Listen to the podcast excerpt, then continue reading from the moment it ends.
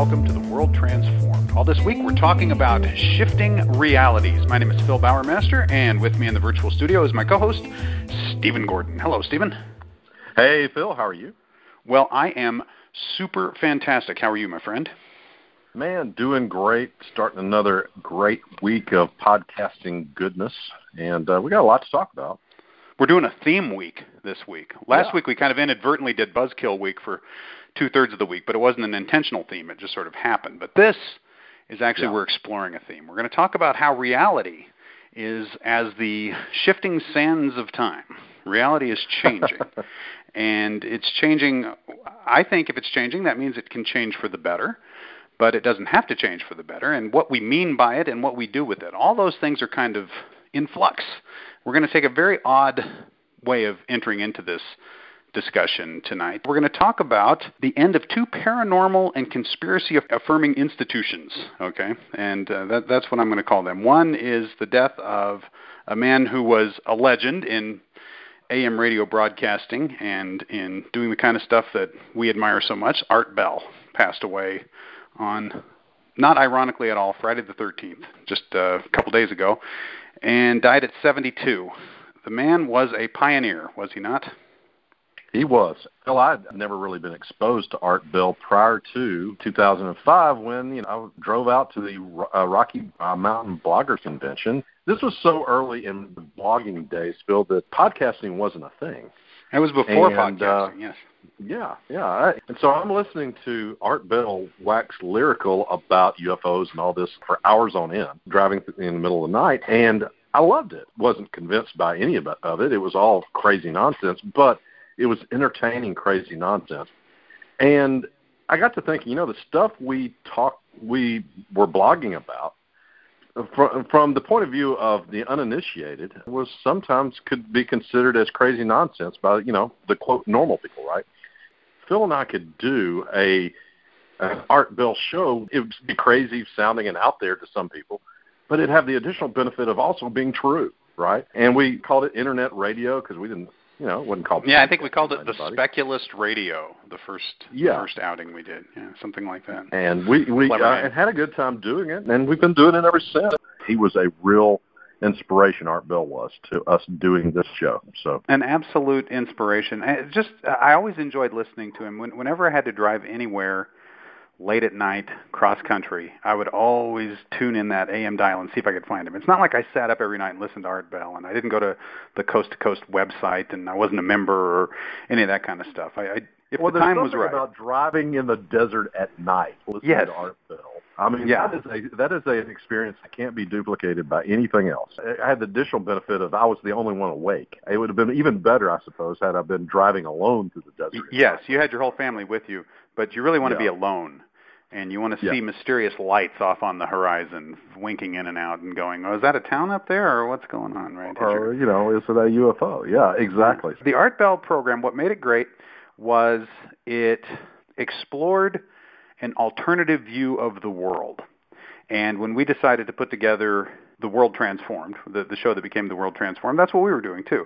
Now, the difference, of course, is that we don't believe in most of what makes up the worldview of the Art Bell show, and we do believe in this stuff. But we thought, and I think this is true, that you could do something as entertaining and as compelling with actual where things are going technologically and what's happening in the world of science, that in fact it's the old truth is stranger than fiction, right? That reality has caught up with and has superseded even some of our more spectacular fantasies or more spectacular, I don't know what you call it, folklore, urban mythology. Yeah. About how the world works. Anyway, he was a tremendous professional in addition to hosting that show for all these years, and he retired a couple times, and then he kept coming back because he really enjoyed doing it. But I guess years ago, before any of the paranormal stuff, he was probably, while in the U.S. military, he set the all-time record for a marathon radio broadcast. He went like 6 days or something like that, some ridiculous period of time. And I think they said it was in Okinawa. So he was kind of a pioneer in a lot of different ways. Made the radio a lot more fun, gave us a great idea, and always enjoyed listening to his stuff because it was entertaining. And it found another entertaining outlet. At the same time, his show first became popular in the 90s with a TV show that we've talked about many, many times, The X-Files, and I've linked to this review. The X-Files is done, and please let it be for good. I don't know, Stephen, have you watched any? Did you watch any of the current season of The X-Files that started in January? The relaunch a couple of years ago. I watched, I think, that entire season. Yeah. I think they called that the 10th season. And yeah. And then they waited a couple of years and came out with the 11th season. Yeah, I have not seen any of the 11th. Is there anything good in the 11th? Is it worthwhile? The thing is, Chris Carter is going after diminishing returns. Okay, maybe so. Yeah. By trying to find new ways to make that stuff exciting. It's tired. He knows it's tired. He tries to make it relevant, and it just doesn't quite work. I felt that there were a couple of really outstanding episodes in this most recent season, but they were not the myth arc and not the monster of the week. Do you remember the occasional humor episodes they would do, the comedy episodes they would do? Yeah, they did. Yeah. Occasionally they do a funny one every now and then. Every now and then. They did a really wonderful show about the Mandela Effect, which one critic said, I'm taking that as the end of the X-Files. And I think you could watch that episode and say, yes, that's the end. That's the perfect ending for the X-Files. But if you're not familiar with the Mandela Effect, that's the belief that basically we're shifting from one reality to another constantly, and that's why people remember, for example, there's a lot of people who remember seeing Nelson Mandela's funeral after he died in prison back in the 80s. Even though, of course, he didn't die in the 80s, he lived on and became president of South Africa and died just a few years ago. But there are people who remember it differently, and there are people who remember a lot of different things differently. The one we talked about when we did a show about this a couple years ago was the Berenstain versus Berenstain Bears, right? Right. And they talk about that in the X-Files episode, but they do it with a different a made-up children's Arthur. And there's this Scully is into this dessert called Gupo ABC, and everyone's going, "Don't you mean Jello 123?" Because there was a dessert called Jello 123 back a long time ago. And she's like, "No, this was like that, but it was Gupo ABC," and she's the only one who can remember it. And Mulder has his all-time favorite Twilight Zone episode. He's the only one who can remember it. He can't find any reference to it on any of the Twilight Zone books or in his collection or any of that kind of stuff. So that sort of kicks off this whole adventure where it turns out that there's this other guy who remembers being part of their team from the beginning. And they have these wonderful shots of early X-Files episodes with this other guy edited into it. And it was just... That's pretty great. It was really funny. They show the last adventure that those three had together, and it really just kind of wrapped up the X-Files in a good way. But meanwhile, although he's wrapping it up from a comedic standpoint, he keeps the myth story going, and it's just gotten less and less plausible. Not that it was ever terribly plausible. And, I don't know, less and less engaging. And... there's a lot of problems. People have a lot of problems now with the fact that there's just been too many experiments on Scully's body and things like that. You know, she doesn't have like perhaps the reproductive agency that we want a woman to have in this day and age. The whole the aliens are doing medical experiments on you. I don't know. It's not as fun as it used to be. It's got a creepy side to it, especially when it's producing offspring and some of those kinds of things. And I just feel that it has run its course. Anyway, Gillian Anderson said she's not going to play Scully ever again. If she's done, then I imagine X-Files is done. Yeah, well, I'm certainly done, because much as I like Mulder, you can't have the X-Files without them both. They tried to do that in season 8 or 7 or whatever it was, and it just wasn't any good. It was just Scully. You have to have the whole team. Apparently you don't need all three of them, though. You don't need. You should definitely watch it. It's quite amusing. But somewhere we turned a corner, and I think that we have to recognize that the internet has played a role in this. But somewhere we turned a corner where crazy conspiracy theories stopped being a fringe thing that we could entertain ourselves with, listen to it on a dark, long-distance cross-country drive late at night, watch it on a Sunday evening and, see if the fluke creature is going to come back or whatever. At some point, we turned a corner, and really over-the-top crazy conspiracy theories have become much more mainstream in some ways. If you want to read a crazy conspiracy theory, you can actually go to your favorite political blog, and you'll probably find one there. If not in the stories that are on there, then read the comments, right? And eventually, you're going to read some crazy stuff. You're going to read stuff that people back in the 90s who were UFO enthusiasts might have rolled their eyes at. We've gotten to where we kind of accept some pretty out there views of the world. And there are people who believe in this Mandela effect. This has become a big thing, and I think that one's kind of fun because it's kind of entertaining that that people believe in it. But the flip side of that is that if you believe in the Mandela effect, essentially there is no reality anymore, right? You can just wake up in a different universe every day of your life. And as far as I can tell, there's no way to fix it. And ultimately, you live in this totally chaotic universe. The good thing about stuff like X-Files or the original Art Bell show is that it gave you this peek under the covers into a larger mystery underpinning our rational world. And I think increasingly people don't believe in a rational world. They believe that whatever narrative you can follow that will advance your cause, that's all you need to do. We hear a phrase quite often that I just completely disagree with, and the phrase is your truth. Right? Ah. You've got your truth, Phil, and who am I to say that, you know, your truth is wrong, even though you believe in a flat earth?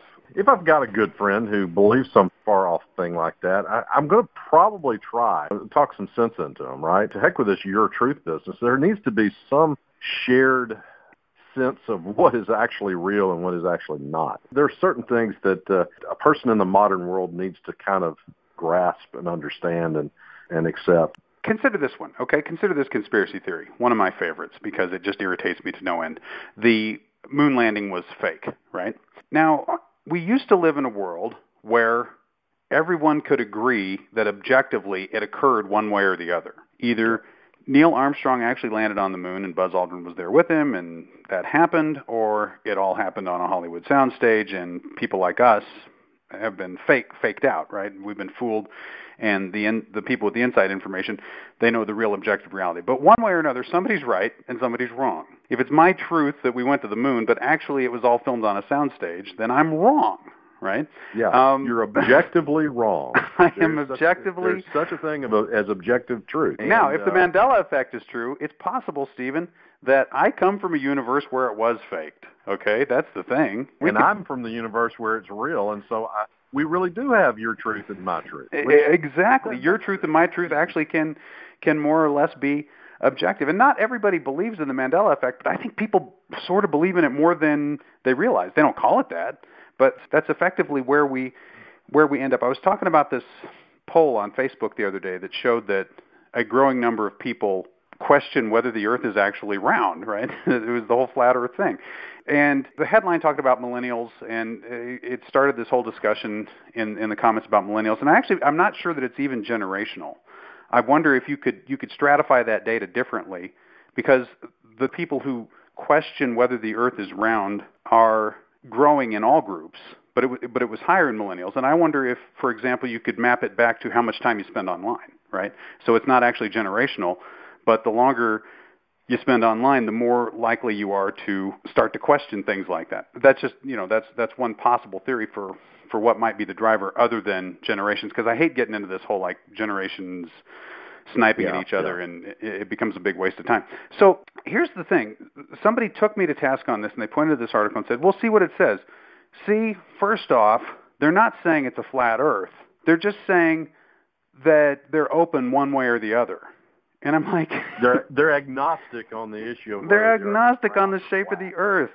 And I'm like, we know the answer to that question. There is no purpose to having an open mind on that. And somebody left a comment about climate change, and I said, here's the difference, okay, if you want to get into this, and I don't want to get deep into it, but the difference is 100 years ago, we knew less about climate than we do today. And 100 years from now, we'll know more than we do right now. Yeah. And everyone can agree on that. If you're an alarmist, if you're a denialist, if you're anywhere in between...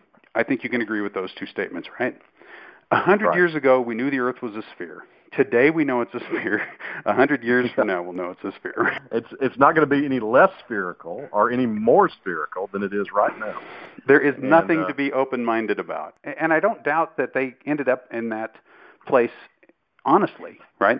It was like, well, I'm not supposed to be so quick to judge. There's a place for that idea. You know, we don't need to be overly judgmental.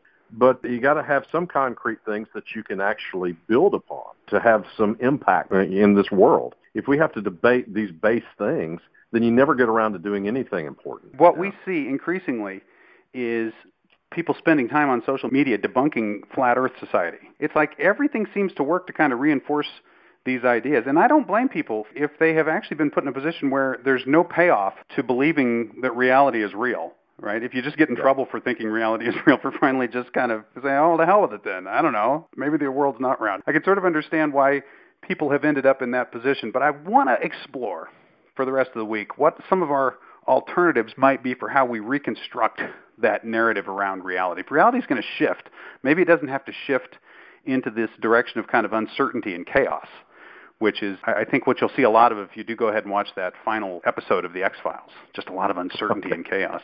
Maybe we can start reconstructing our view of it in a more positive way. Who would have guessed that Phil would try to push things in that direction? But we'll pick this up on Wednesday, and we'll talk a little bit about what's driving these shifting ideas about reality. Awesome. So great talking with you, Stephen. Great having you all with us. We will be back on Wednesday with a brand new show. And until next time, live to see it.